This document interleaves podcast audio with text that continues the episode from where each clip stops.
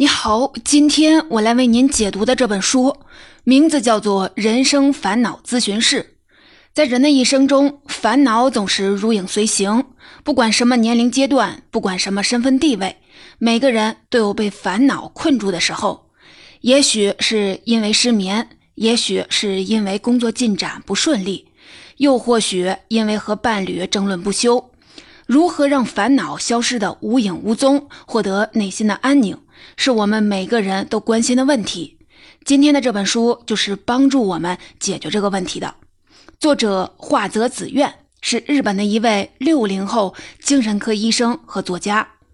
他通过自己创立的心理学研究所、自媒体化频道以及邮件杂志，常年向大众通俗易懂地传递精神医学、心理学、脑科学的相关知识与信息，帮助了很多人。这本书是作者华泽子苑凝结了十五年的临床咨询经验，阅读了一百本以上与烦恼和生活方法相关的书籍，总结了五十多万人次的咨询烦恼，历时三年打造出来的。在日本上市短短半年就紧急加印了六次，稳居日本亚马逊心理类的图书榜单 Top One。这本书为什么如此的受欢迎呢？我想是因为这本书特别的实用，就像是菜谱一样，里面八大菜系一应俱全。当你遇到不会做的菜的时候，只要翻开它，就能找到与之对应的烹饪步骤，做出美味的菜肴。同样的，这本《人生烦恼咨询室》里面不仅列举了那些所有人都可能遇到的共通的烦恼，像是人际关系、私人生活、工作、健康和心理等各方面的问题。而且，针对每个问题，作者都给出了相应的科学依据和现在能够采取的行动方法。比如说，就拿烦恼本身来说，人类的烦恼需要通过行动来解决，是这本书的核心观点。看似是一个老生常谈的道理，但是作者给出了一个脑科学层面的解释，告诉我们为什么行动如此重要。当我们遇到烦恼，就像原始人在森林里遇到了野兽一样。大脑会分泌去甲肾上腺素，去甲肾上腺素是在面对危机时不断的催促人们快点采取行动，帮助人们做出战斗还是逃跑选择的化学物质。所以啊，如果我们单纯的通过网络或者是书籍查找解决烦恼的方法，却什么都不做，烦恼带来的不安感觉就会越来越强烈。要想消除不安，其实啊非常的简单，就是利用去甲肾上腺素的能量去采取行动。随着能量的消耗，烦恼也会随之减少，直至消失。那么该如何行动呢？作者也给出了清晰的答案。我们寻找方法作为解决烦恼的行动指南，最终的目的都是让自己变得更幸福。比照着这个目标，我们的行动就有了方向。同样的，从脑科学的角度出发，作者把通往幸福的路径用三种大脑产生的化学物质进行了形象的表达。他认为，引发幸福感的化学物质主要有三种，分别是血清素、催产素和多巴胺。不同的物质带来的幸福感体验不同。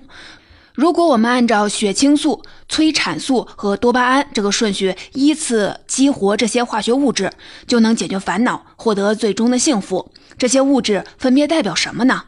为什么要按照这个顺序和路径行动呢？以及我们能做哪些事情去激活它们呢？这里咱们先卖一个小关子，在接下来的解读中，咱们展开仔细的来说。我们首先来看看血清素的幸福。作者认为，人生在世最重要的就是血清素的幸福。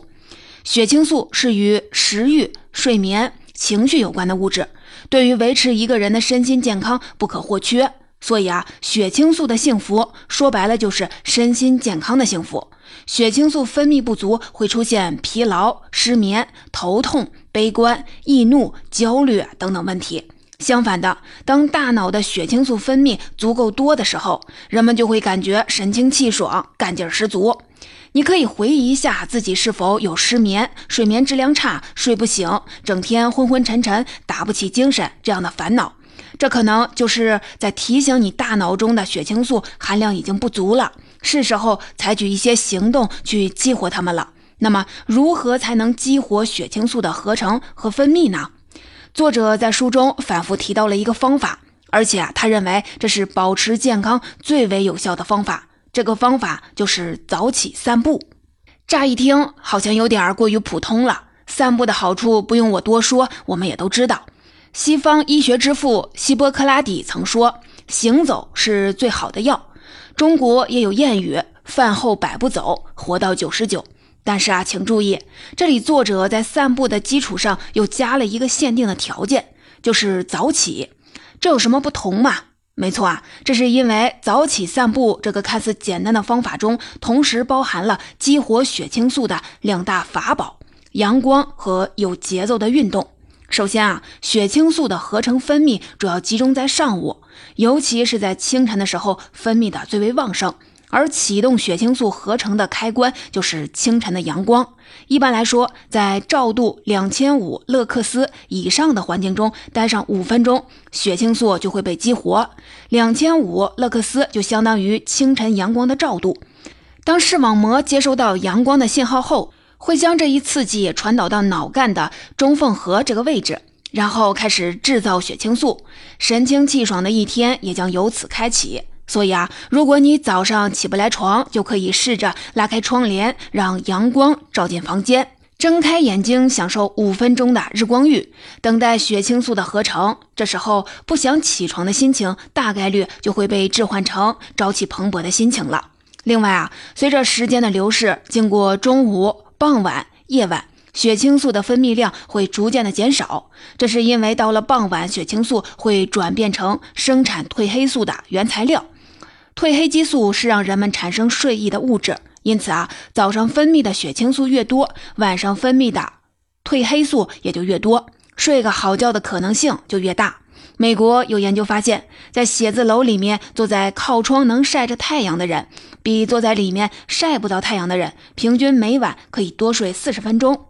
反过来说，如果白天没有制造足够多的血清素，晚上就会因为没有足够的褪黑激素而失眠。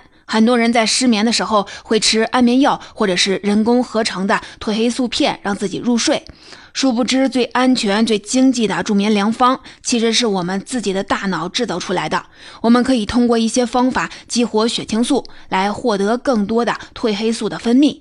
比如说，白天吸收足够的阳光，再加上我们接下来要说到的有节奏的运动。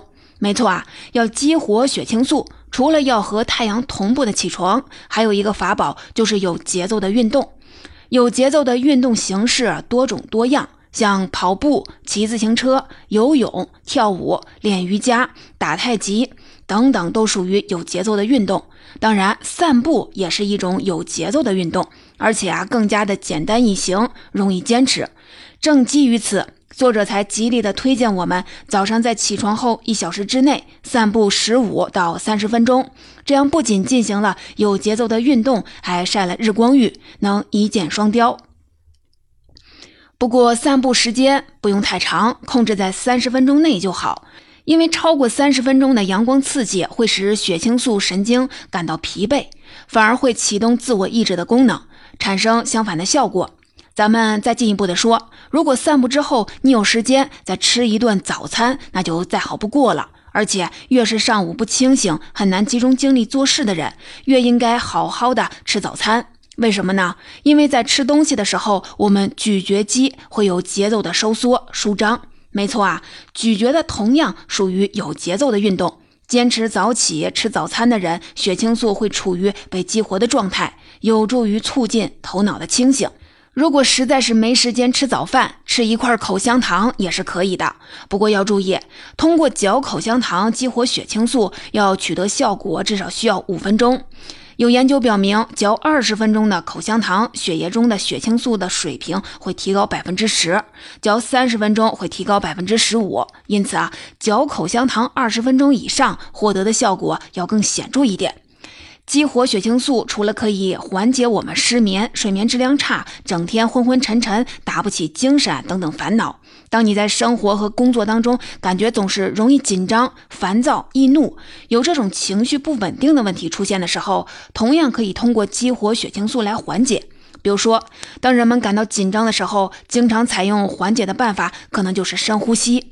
人们之所以下意识的想要做这个动作，背后的原理就是这个动作可以激活血清素。曾经有研究人员通过测量参与者的脑波发现，当人们进行深呼吸时，脑波会从代表焦躁不安的贝塔波明显的降为代表精神安定状态的阿尔法波。而当阿尔法波增加时，血清素的分泌也会随之变得旺盛。需要注意的是，有效的缓解紧张的前提是采取了正确的深呼吸的方法。很多时候，我们觉得深呼吸没有有用，是因为方式不对。你现在可以尝试着做几次深呼吸，然后比对着正确的看法，看看自己是不是做错了。有效激活血清素的正确的方式是进行腹式深呼吸。首先，想象你的丹田部位，也就是肚脐下大概三根手指的位置有一个小气囊，然后用鼻子吸气，把你吸入的空气从胸部、腹部一路的带到这个气囊中。这时候你会感觉横膈膜向下压。小腹在逐渐的鼓起，接下来像用吸管吸气一样均匀的绵长的呼气。注意啊，呼气的时间要达到吸气的两倍以上，这是血清素能否被激活的关键。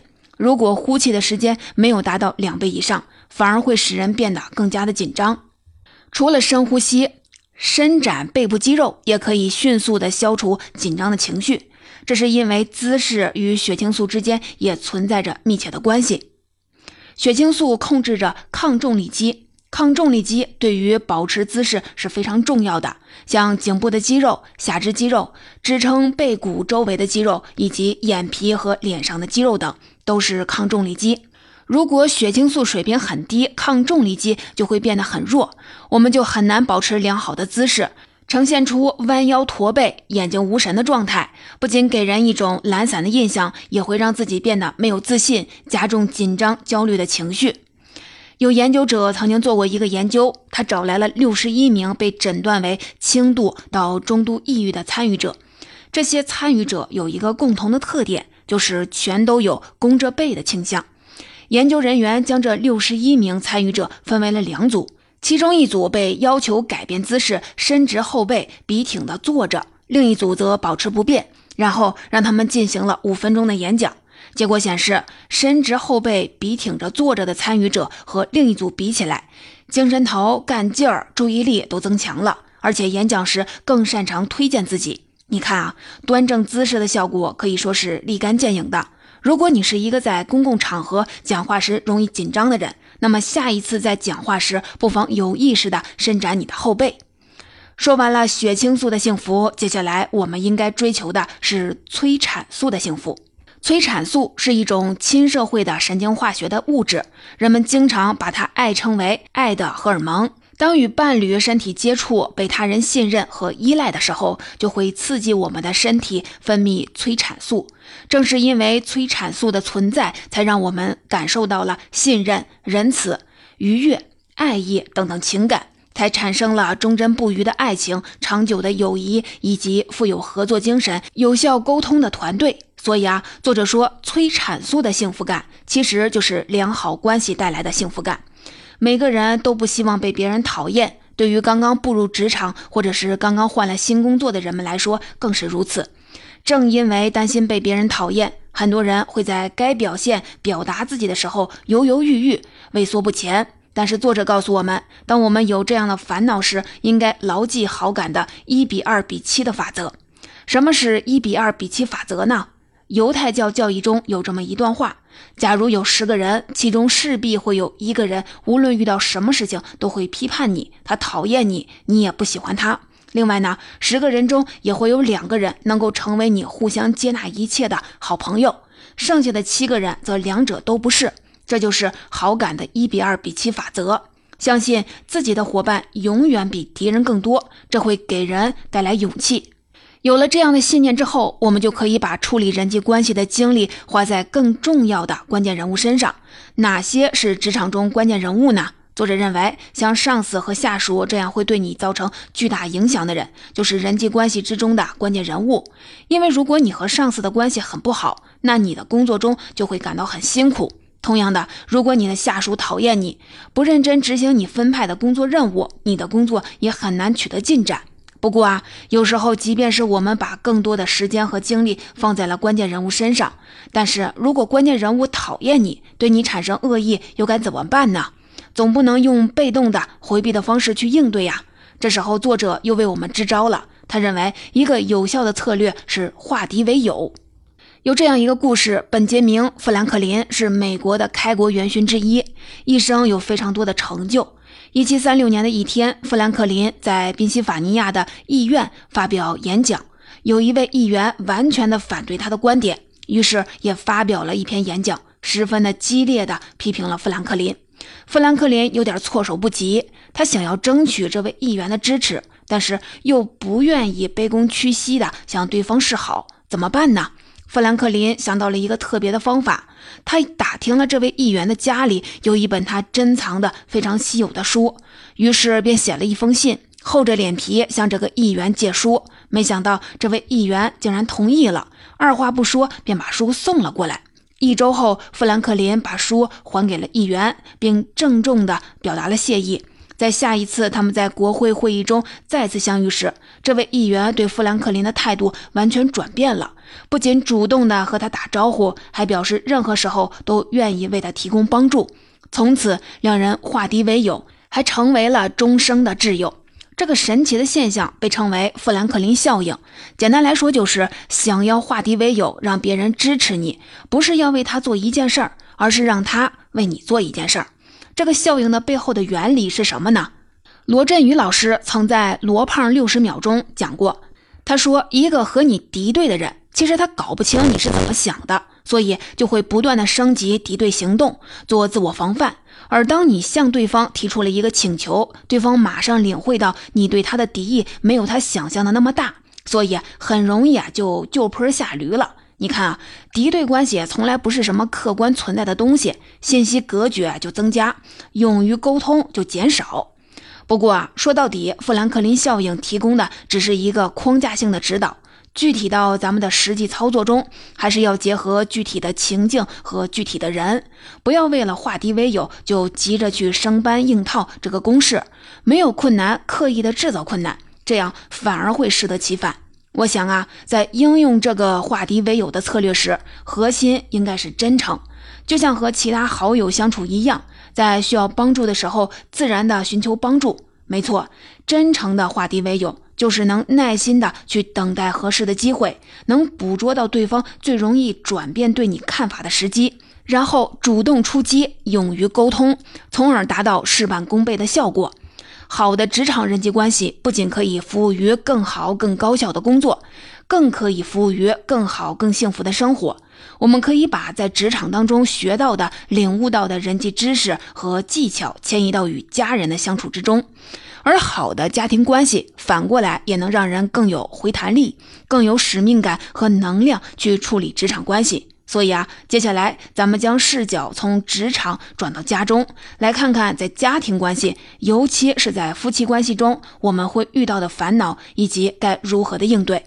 夫妻二人不可避免的会产生争吵，即使在最健康的婚恋的关系中，夫妻之间也会偶尔的生对方的气，发生口角，甚至产生激烈的冲突。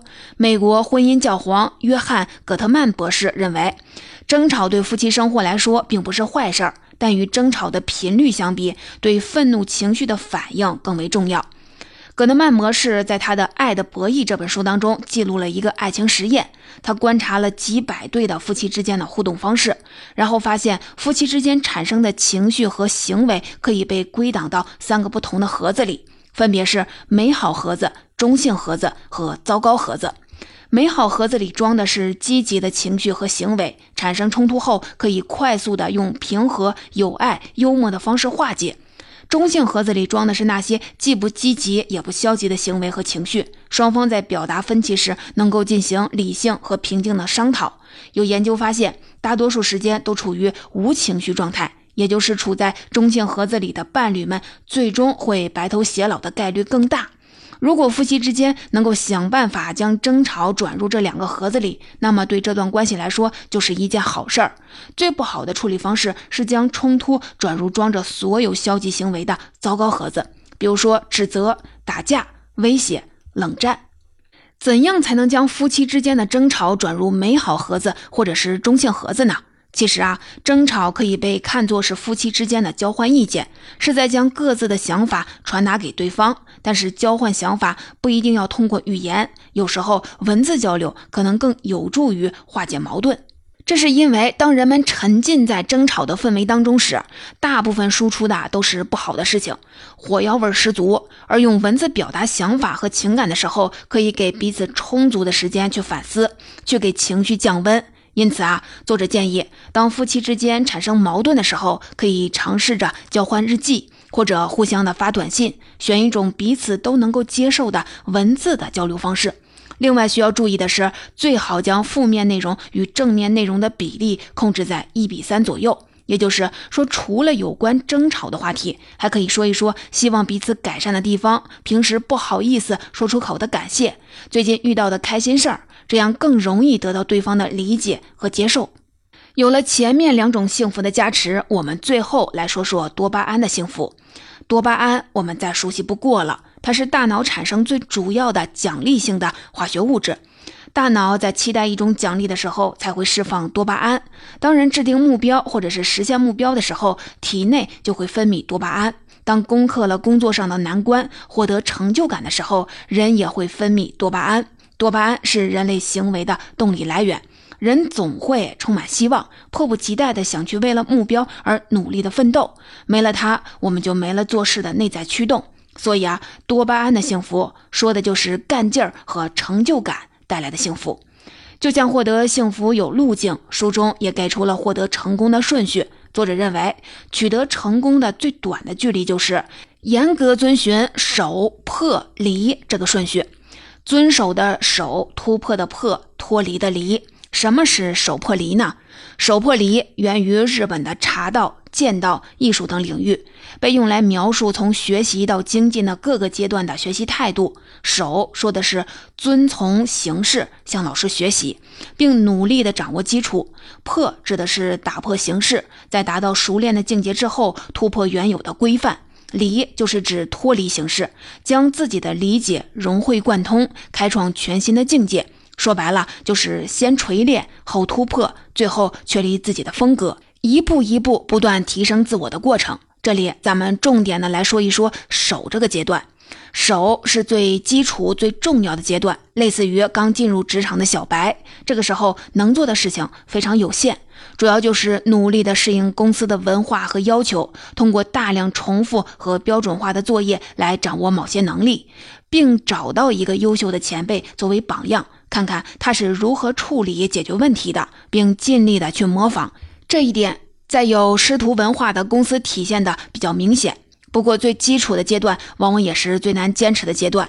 难坚持不是因为工作本身，而是对自我心性的修炼还不够。一般来说，熟练掌握一项工作领域的技能，能够独当一面，短则需要一到三年的时间，长则需要五年左右。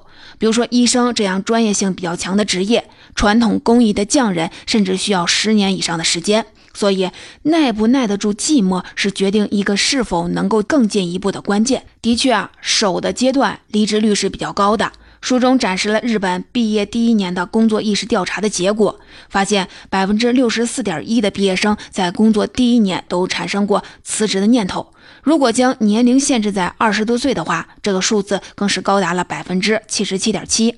这种情况不只是出现在日本，我国毕业生频繁跳槽的现象也非常多。这里作者叮嘱我们，当我们准备跳槽的时候，可以先停下来，看看自己现在正处于哪个阶段。如果在守的阶段，并且单纯为了逃避痛苦、枯燥、无聊的现状而选择跳槽，或许我们可以再等等看。同时，尽快的让自己熟练掌握基本的技能。当已经可以跨越到破的阶段后，再决定是否跳槽。因为在任何的企业、任何的职业之中，都存在守的阶段，而且必然会使人感到不快乐。如果一次都不能熬过守的痛苦的阶段，我们就只能永远的在守的痛苦中循环了。不过啊，如果你现在正处在一个恶劣的工作环境中，比如说被迫的长时间加班，身体和精神处于非常疲劳和崩溃的状态，而且今后也没有任何改善的希望，作者认为这时候最好立即辞职。前面我们说过，血清素的幸福也是身心健康才是最值得我们去为之付出努力的。守是一个需要耐得住寂寞的过程，有了足够的积累，才能从量变到质变，从所学之中突破出来，这便是破。这时候，我们已经完全掌握了工作的基本流程和需要使用的工具，可以将自己积累的经验应用到更具有挑战性的工作任务上了。我们更敢于试错，并且能够在成功和失败当中学习更多的技能，总结规律，完善不足，形成自己的经验，不断丰富自己职场上的武器库。不过呢，这一阶段仍然是在原有的框架上的改进，在前人经验基础上的凝练和升华。这就像是一款软件，不论如何的升级和迭代，但本质上还是这款软件。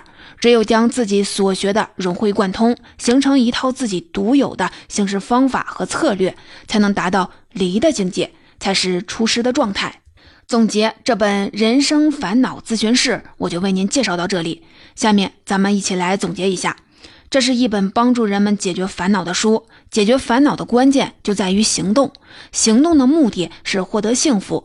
如何获得幸福呢？不同的学者有不同的观点。这本书的作者根据他作为精神科医生多年的经验，加上对脑科学的研究，提出了一套获得幸福的独特的方法和路径。他认为，我们的大脑里会分泌引发幸福感的物质，主要就是血清素、催产素。多巴胺这三种幸福物质越多，人就会越感到幸福。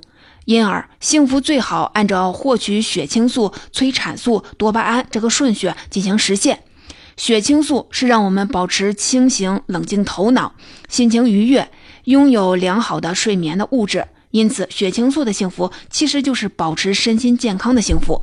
健康是幸福的前提和基础。生活中，我们可以通过一些简单易行的方法去激活血清素的合成分泌，比如说晒太阳，或者是做一些像散步、慢跑、跳舞、游泳、咀嚼、深呼吸等有节奏的运动。接下来应该追求的是催产素的幸福。当与恋人或者是朋友开心的交谈、亲切的对待他人，或者是被他人亲切的对待时，大脑就会产生催产素。从这个角度来说，催产素的幸福，也就是良好人际关系带来的幸福。在职场上，我们要把握好与关键人物的关系。对待讨厌我们的人，我们可以用主动寻求对方帮助的方式化敌为友。在家庭中，我们要经营好夫妻之间的关系。冲突和争吵不是坏事儿，要想办法将其放置到美好盒子和中性盒子当中。比如说，通过文字交流的方式给情绪降温。最后是多巴胺的幸福。多巴胺是与工作成功、比赛获胜、赚取巨额的财富、升职加薪等这些社会成功有关的物质。它与我们达成这些目标的驱动力。因此啊，多巴胺的幸福就是干劲儿和成就感带来的幸福。作者告诉我们，获得社会成功的秘诀就是沿着守破离的方向，先锤炼后突破，最后确立自己的风格，一步一步前进，实现由零到一的质变。很多人拥有了财富、权力、地位，但是依旧觉得不幸福，觉得空虚、无聊、不满足。这些烦恼和不安，在作者看来，其实都是因为前面的基础没有打牢。获得幸福的顺序出现了偏差，拥有稳定的精神状态和稳定的人际关系，即便没有万贯家财，也一样能够幸福的生活下去。所以啊，仔细品味那些最基础的幸福吧，也许你会发现，其实你一直都是一个幸福的人。